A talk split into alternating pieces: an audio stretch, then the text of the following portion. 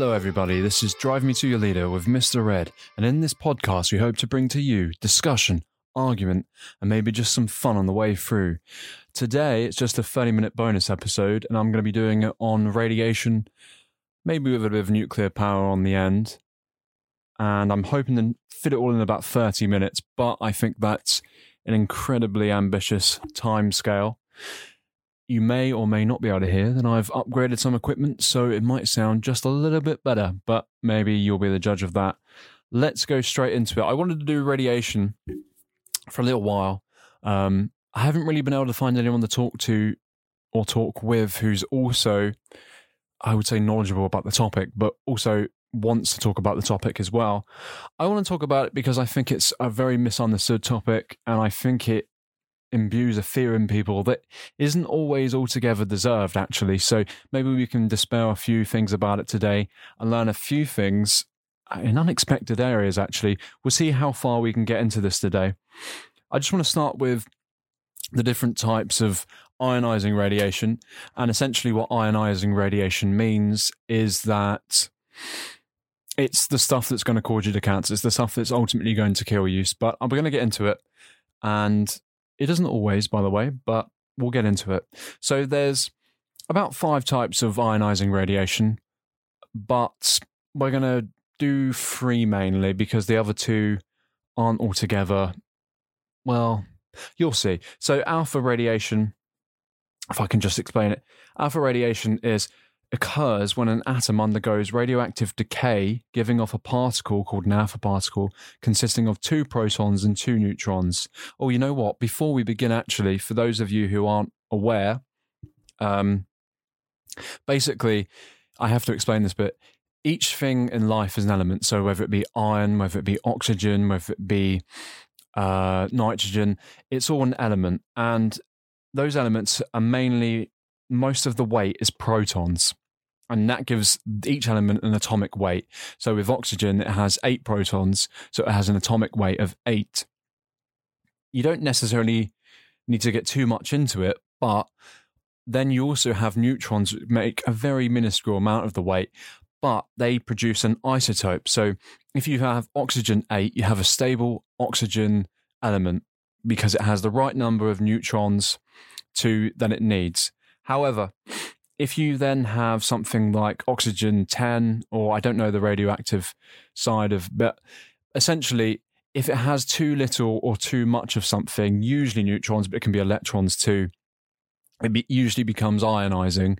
And that's the stuff that produces these kinds of radiation when it either gets too heavy and it needs to shed something, or it becomes unstable in a certain way and it keeps going till it gets to the point it wants to come to.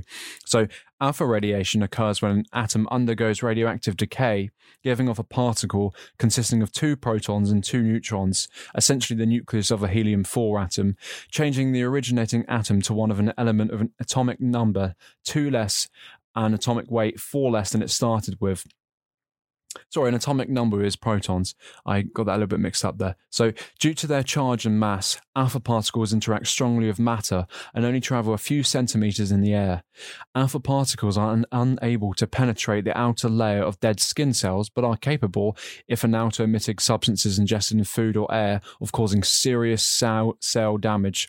So alpha radiation essentially won't be able to pierce anything. It can't even pierce a piece of paper. But if you ingest it or get it into your bloodstream in some way, it's often fatal because you don't need a large amount of it. And actually, it was used as a poison to assassinate someone. But we'll get more into that in a little bit because there's a bit more to that. The next is beta radiation. Beta radiation takes the form of either an electron or a positron, a particle with the size and mass of an electron but with a positive charge, being emitted from an atom. Due to the smaller mass, it is able to travel further in the air up to a few meters and can be stopped by a thick piece of plastic or even a stack of paper. It can penetrate skin a few centimeters, posing somewhat of an external health risk. However, the main threat is still primarily from internal emission and ingested material. So it's kind of your middle ground. It's going to travel a little way, and it will penetrate to some degree, but it's not going to penetrate your whole body.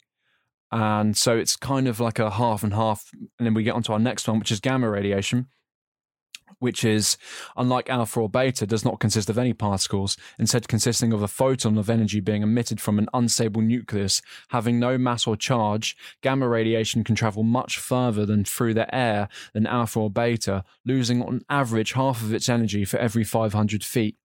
Gamma waves can be stopped by a thick or dense enough layer, usually lead, with high atomic number materials such as lead or depleted uranium being the most effective form of shielding. That's why if you ever watch the Chernobyl documentary and the liquidators, when they go up on the roof and they have to clear all the radioactive graphite from the roof because the robots can't do it, they've got those lead uniforms, because it literally probably did save quite a few of their lives doing that. And gamma radiation is usually the stuff that most people get scared about, for good reason, because it's that stuff that's really going to go a long way, and it can penetrate you, and it doesn't, you don't need to eat it, you don't need to do anything, you just have to be in the wrong place at the wrong time, if you have an exposed nuclear reactor, obviously. But that's the kind of thing that people generally get quite worried about. There's two other types of radiation. One's X-rays, but I think people tend to know how they work because of the medical reasons. I could get into the technically how they work, but I don't think it's that necessary because it's not what we're going to be focused on today. There's also neutron radiation, which is essentially when a neutron escapes and it will just shatter straight into your body.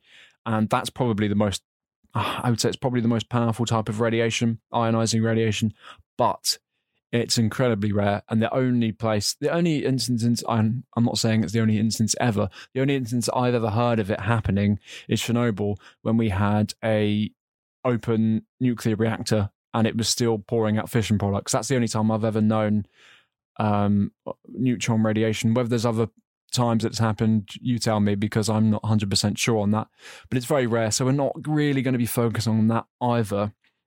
So those are the types of radiation. And people get very scared of radiation, but actually the data on it is actually hard to come by, because we have the Chernobyl data, but the only real data we have of it harming human beings beyond that is the two atomic bombs in Nagasaki and Hiroshima. And a lot of radiation data and understanding of how it affects human beings comes from those two instances. And so I want to pick up on, there's a book called Radiation, What It Is and What You Need to Know by Robert Peter Gale, MD, and Eric Glax. I'm going to do a little bit about that in the next topic, but that's a really good book if you want to hear about a lot of that data and many other things. Actually, I'd recommend the entire book. I'm going to put the sources for the things I use today. I'm going to try to put the sources in the show notes. But that, we're going to move on to our next topic, which actually is smoking and cancer, because I think it's all well and good me talking about nuclear disasters and all the rest of it, and I could do that, but I think the problem with me doing that is, number one, I think there's a large amount of data on that already, and second of all, I just think that realistically that stuff, people focus on the really stuff that's going to kill you in those instances or really cause damage, but I think what people don't realise is that day to day there's a lot more going on as well with radiation, because it's literally everywhere.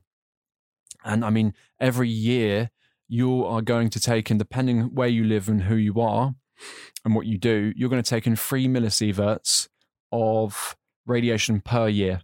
And there's nothing you can do about that. That's just the reality of living. If you live in something like Denver, I think it's 7. I think if you're an airline crew, obviously you're closer to the sun, so you're going to take more in. But I just want to go on this topic of smoking and cancer, because for the simple reason it's just an everyday thing that people don't realize actually is quite radioactive. So we'll start with that. I'm reading directly from the book that I mentioned earlier, which is, one way smoking cigarettes causes cancer is by delivering radioactive materials into the lungs. Smoking cigarettes puts the smoker at risk for 5 of the most common causes of death worldwide, including heart and vascular diseases, cancer, emphysema, and pneumonia. Worse yet, Sudden infant death syndrome and premature births are more common in the children of smokers. There are 5.4 million tobacco-related deaths worldwide each year, 1.3 million of them from lung cancer. Approximately 443,000 Americans die each year from tobacco-related illnesses. About 50,000 of them are non-smokers killed by the effects of secondhand smoke. The number of non-smokers killed worldwide is about 600,000. On average, smokers live about 13 years less than comparable non-smokers. 8 out of every 10 lung cancer deaths are caused by smoking. Yet 130 years ago, a physician who discovered lung cancer in someone would have found the condition so rare that it wouldn't have been worth reporting in the medical literature.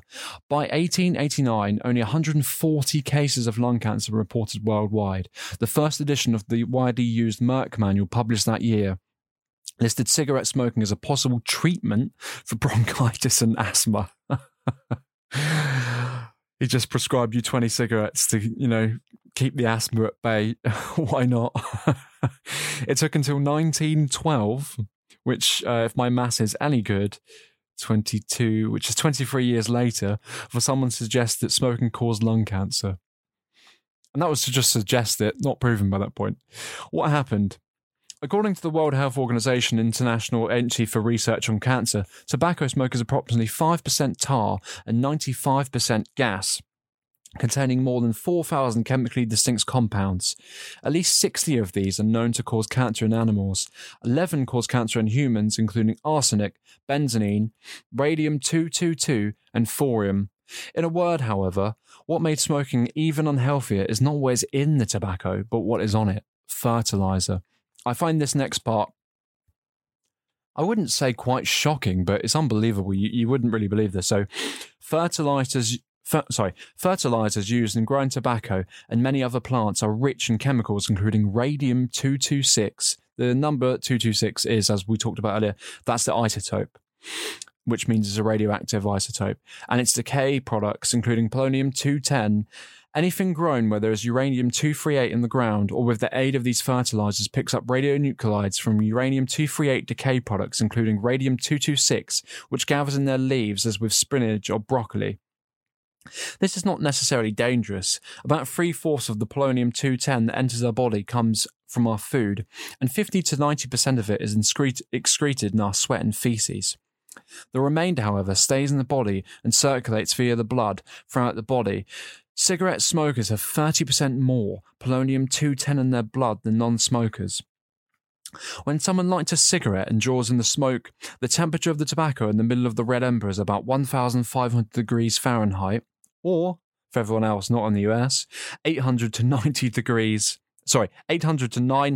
degrees Celsius.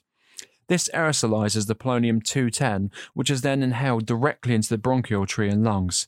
Filters are of little help. They reduce inhaled polonium-210 levels by less than 5%. Polonium-210 in the leaves of, say, spinach or broccoli is not dangerous, unless for some reason you choose to smoke them and aerosolize it. But smoking a cigarette is, in some regards, like intentionally inhaling a small nuclear weapon into your lungs. Cigarette manufacturers have known about the presence of polonium-210 in tobacco since the 1960s. Polonium-210 in the wrong part of the body can be deadly in even the smallest amount. It is 250,000 times more toxic than cyanide.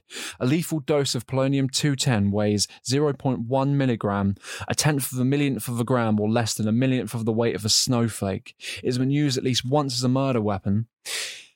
In November 2006, Alexander Litvinenko, a former officer in the Federal Security Service of the Russian Federation, FSB, the successor of the KGB, then living in London, who claimed in 2 books that Vladimir Putin's Rise to Power was organised by the FSB, fell mysteriously ill and died 3 weeks later.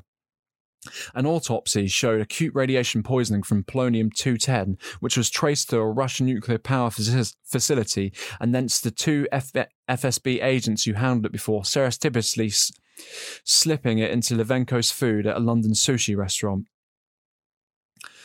So, there's more there, but ultimately, the thing that you're actually smoking was used as a murder weapon. And it's crazy that on the warnings for cigarettes, they put all kinds of things, and they say you'll get lung cancer, you say this, and I think people laugh off, and fair enough. But they don't have to put on there, these are literally radioactive when you smoke them. and you're inhaling it directly into your lungs. If you put that on it, I think people would, they would think a little bit more, I think, because radiation has that effect, doesn't it?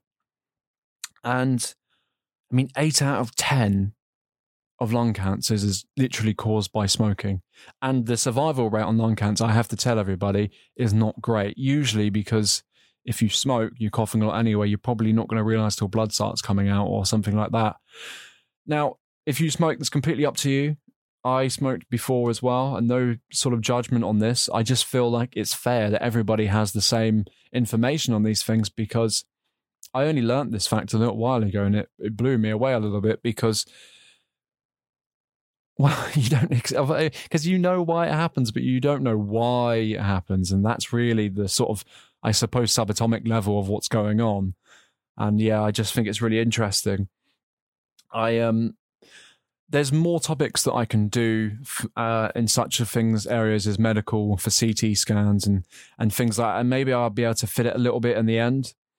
But what I really want to move on to now is nuclear power, for the simple reason I think that it's a source of energy that I think people don't really understand, and maybe if we learnt more about it, we'd actually be more positive towards nuclear fission.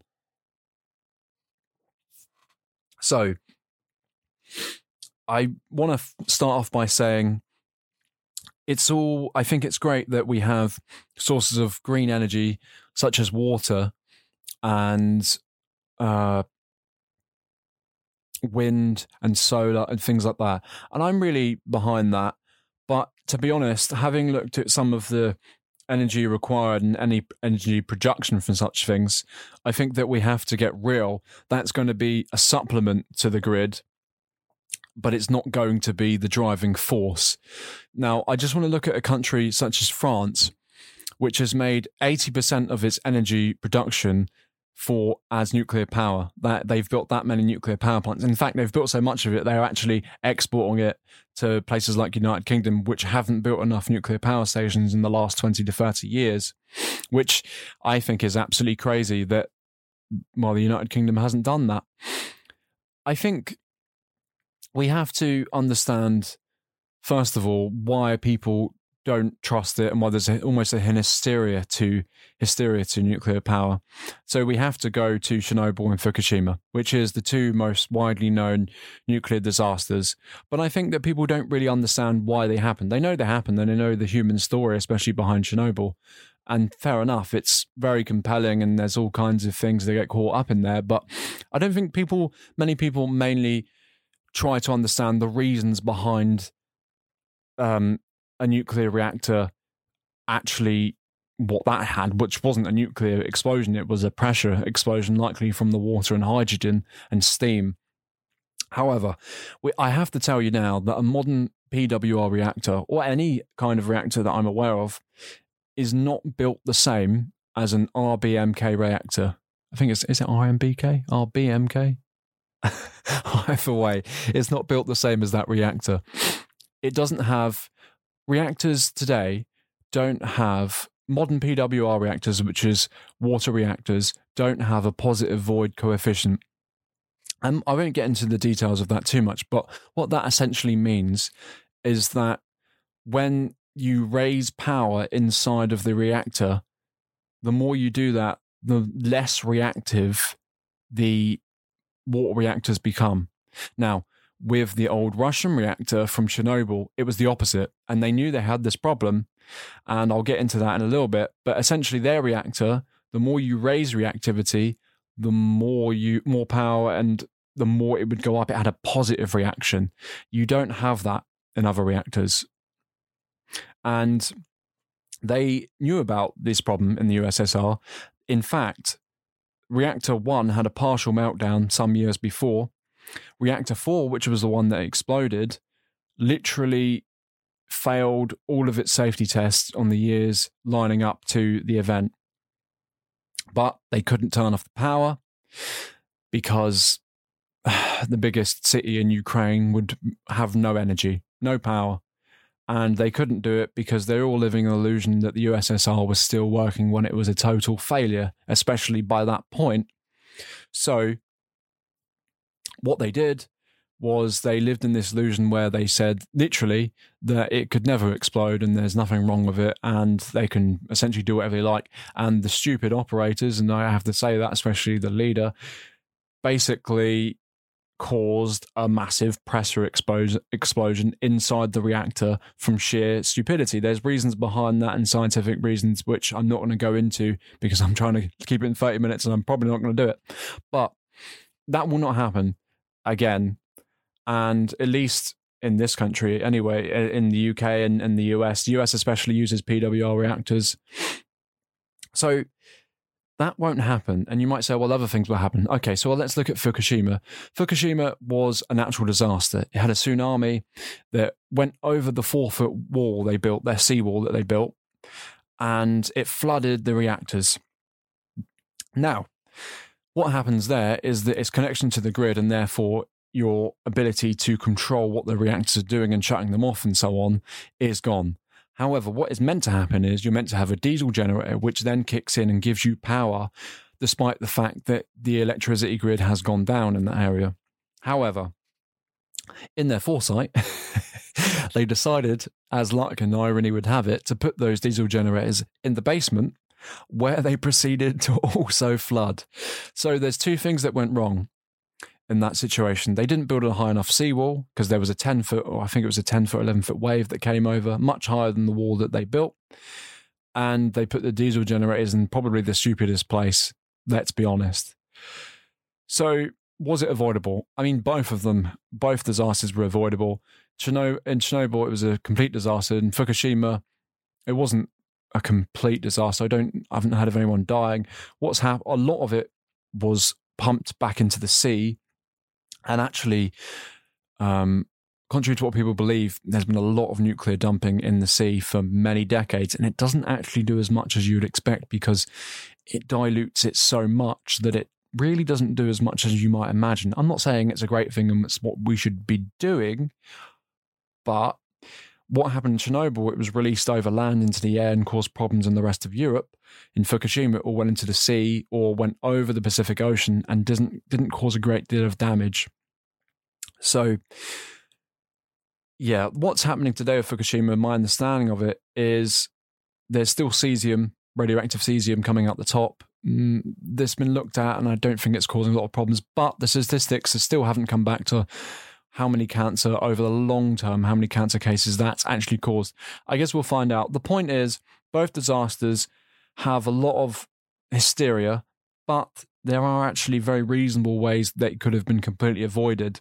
And from all the hundreds of nuclear reactors that exist and have existed to disasters, I think it's not amazing, I suppose, if you look at those kind of odds, but in the early years of these things, I don't think it's necessarily too bad, but maybe you disagree with me, and that's completely fair enough. But what I say is we have to get real, and going back to the fact that France has 80% of its power, and it's so much so that it's been able to export power, we have to point out that uranium is free and abundant all over this planet, and there's lots of it. And it's incredibly powerful when we put it into nuclear fission. And it releases a lot of energy, and it's the kind of energy we are going to need when we're going into such an advanced civilization with AI, with all kinds of power sort of things that are coming. I mean, how many gadgets have LEDs? How many gadgets have so many different lights now? So many more computers, so many everything, electric cars. We are going to need a form of energy which is able to produce incredible output, and there we are looking at, I mean, you can build lots of solar farms and it can take up lots of land and fine, but you could build one nuclear site and have 4 to 5 reactors on it, and that would be all you needed in one place. Now, a lot of people, there's two things that people also get worried about, which is nuclear waste. And I have to say that nuclear waste isn't it is a problem, and it is a problem that has to be overcome. However, I'll just get you through a little bit of what happens with nuclear uranium, which is depleted. Some of it is taken out of the fuel rods and it can be reused. Some of it goes and is buried in places that you've heard about. But in the US statistic is that I think that you could take all of their depleted uranium from the last however many decades and fit it into one football field.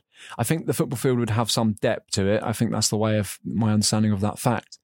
But considering how long they've all been running and how many they have, and I can't remember how many they have, but that's not as much as you think it was. If when you think of waste, you think of general waste, you think of landfills everywhere, you think of, but that's lots of people with lots of things. We're talking about a few hundred sites in a few places. And actually, it ultimately doesn't take up as much space and cause as much waste as you think. And there are ways of reprocessing that uranium. I can't remember the exact way of doing it, but they basically fission it off to create plutonium, and that plutonium can then be recycled, and there's a certain kind of reactor that's able to do it. But plutonium is controversial, obviously, because it can go into nuclear bombs and nuclear weapons. But nuclear weapons are an unfortunate reality of an advanced form of energy. It was always going to happen. It has always happened in human history. When there's ever been a new great scientific invention, there's always some person who comes out and turns it into a weapon. And I know it's a different ball game because we're talking about world-ending weapons now, and I completely understand that. But there are ways to reprocess the waste. The problem is people like the countries like the US and so on have made reprocessing it illegal, and they all have their very own reasons for it, and it does cause radiation to an extent.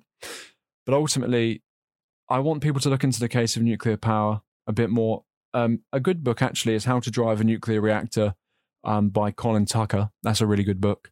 Less so about the political side of it, and more so it teaches you how a nuclear reactor works, how much energy it's going to produce, things like that. And actually, it's really good. He's worked in the industry for, my understanding, is many years. And if you're interested in that, I'll put the link to that book in the show notes, as well as the other book. And that's more I want to say about nuclear power. I could say more, but I don't want to take up everyone's time on this. And I'll just end this actually with, there's a few obscure things that maybe I could bring up. And I think that, so there's a few things, a few maybe obscure facts that, well, this one actually about space was really interesting. So, do astronauts and cosmonauts need to worry about radiation? Yes, a lot. Space travel involves many complex risks, one of which is exposure to the same ionizing radiations we are exposed to on Earth, mostly X-rays and gamma rays from photons that make it through our atmosphere. However, similar to people living in Denver and airline flight crews who receive more background radiation than most of us because they are closer to the sun, astronauts, such as those living on the International Space Station, ISS, receive a higher radiation dose. For example, a 6-month residence in the ISS results in a dose of about 120 millisieverts, or about one half of the dose of the average atomic bomb survivor. This is about 60 times more than they would receive if they remained on Earth. Cosmonauts and long space missions, especially interplanetary travel, will receive much higher doses. For example, persons going to, and hopefully returning from a trip to Mars, might receive a dose of 1,000 millisieverts, or 5 times as much as the average atomic bomb survivor. There are 3 sources of radiation cosmonauts will be exposed to. Number 1, solar particle events coming from our sun, which occur episodically, vary with the solar cycle. Solar flare and coronal mass ejections can only be partially predicted. Number 2, galactic cosmic events coming from the galaxy exclusive of our sun, which are high-energy charged atoms stripped of their electrons, travelling near the speed of light and able to penetrate almost anything. And 3, radiation belts trapped by the Earth's magnetic field. Moreover, although scientists have a reasonably good idea about the potential health consequences of some types of radiation cosmonauts will be exposed to, such as gamma rays and protons, very little is known about the potential health effects of charged ions heavier than hydrogen, which makes up protons. So, NASA and other such space agencies are looking into how they're going to come up with radiation shielding, you know, even for just a trip to Mars, but potentially getting 1,000 millisieverts. I think my understanding of that is it would be fatal, right? So we think about how we're going to get there and land there and build the ship, do it. But actually, maybe the hardest part is overcoming the radiation. So how are we going to create shielding? We're going to need maybe more advanced energy to be able to do that as well. So the future we're going into is going to require a lot of pull and a lot of energy from places. So this kind of radiation, other things, is something that's going to become more of our reality, I think, as the future goes on and on and on. So that's the obscure fact about space. I think I just want to end it on the fact that airline pilots receive more radiation as well. If you get a CT scan, you get 25 millisieverts just from one scan. Bear in mind, you get 3 millisieverts per year just by living. Now, 25 millisieverts, I mean, you'd have to live however many years to just from one scan. So if your doctor is giving you lots of scans, maybe you question it, because, well, you know, I'm sure they outweigh the risks. You want to make sure they are outweighing the risks, because there are risks, and your risk of cancer can go up, and that's something that you need to keep in mind. If you're a man, you're more likely to get cancer than women. I think my understanding of the data is that men are, their radiation dose is like 45%. I think they're 45% likely to get cancer. That could be wrong. I don't know if it's cancer. I think women, it's about 37. It's mainly because of their size. If you're bigger, your risk of taking radiation is higher, because of, I suppose, there's more of you to take it in, I guess. And the heat, I suppose, you would produce perhaps. So yeah, just keep yourself safe out there. There's other things that I would like to get into, such as skin cancers. It's a very cheerful episode, isn't it? Such as skin cancers and other things such as that, and keeping yourself safe in the sun. But I think I can sum that up in the fact that suntan will keep you safe. Sunscreen will keep you safe from all skin cancers except melanoma. Don't spend too much time in the sunbed. Don't spend too much more time in the sun than you need to, especially if you've got pale skin, because you cannot protect your skin from melanoma even with sunscreen. So be very careful with that. If you have darker skin and perhaps you're black, I think you're much less likely to get things like that. But also keep in mind that your ability to take in the sun lowers your vitamin D intake. So if you live in an overcast country and you are black, perhaps think about supplementing vitamin D. I'm not a doctor. Dr. Onan's in this week. However, I just wanted... There's things that I've been looking into for over the last however long that I've been doing it, and I think it's interesting, and I think it's important that people know this stuff so they can make up the best decent decisions for themselves. Or maybe they just don't care. Maybe you want to live the life the way you want to live, and you know what? That's fine. It's completely up to you. There's absolutely nothing that affects anyone else except for maybe smoking, maybe go outside and, well, maybe, because I think that one can be quite damaging, I guess. But... maybe I've said enough today. Maybe, they say, Mr. Rad, you're talking too much. You just need to be quiet. So that's fine. I'm completely on board with that, because I've just gone over. I'm on about 32 minutes, 33 minutes. So I've just gone over. But you know what? There it is. There's radiation. I've been wanting to get out for a while. Everyone around me knows I've been wanting to get out for a while. Now I have. Maybe I'll feel better.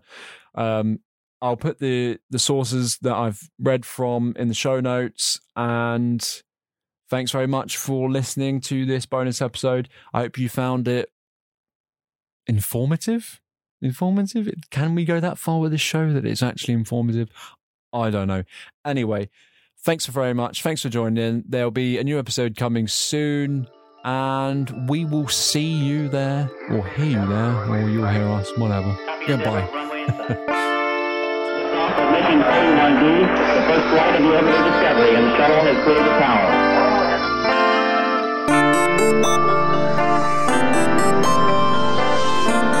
One philosopher was certain that he knew the whole secret.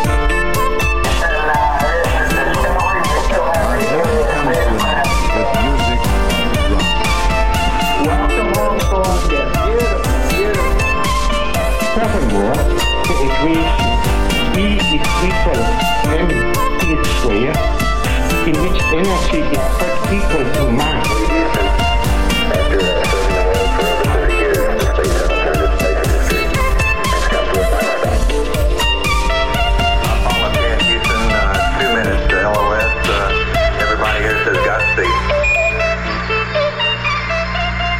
Okay, and we'll see you right on the other side in orbit.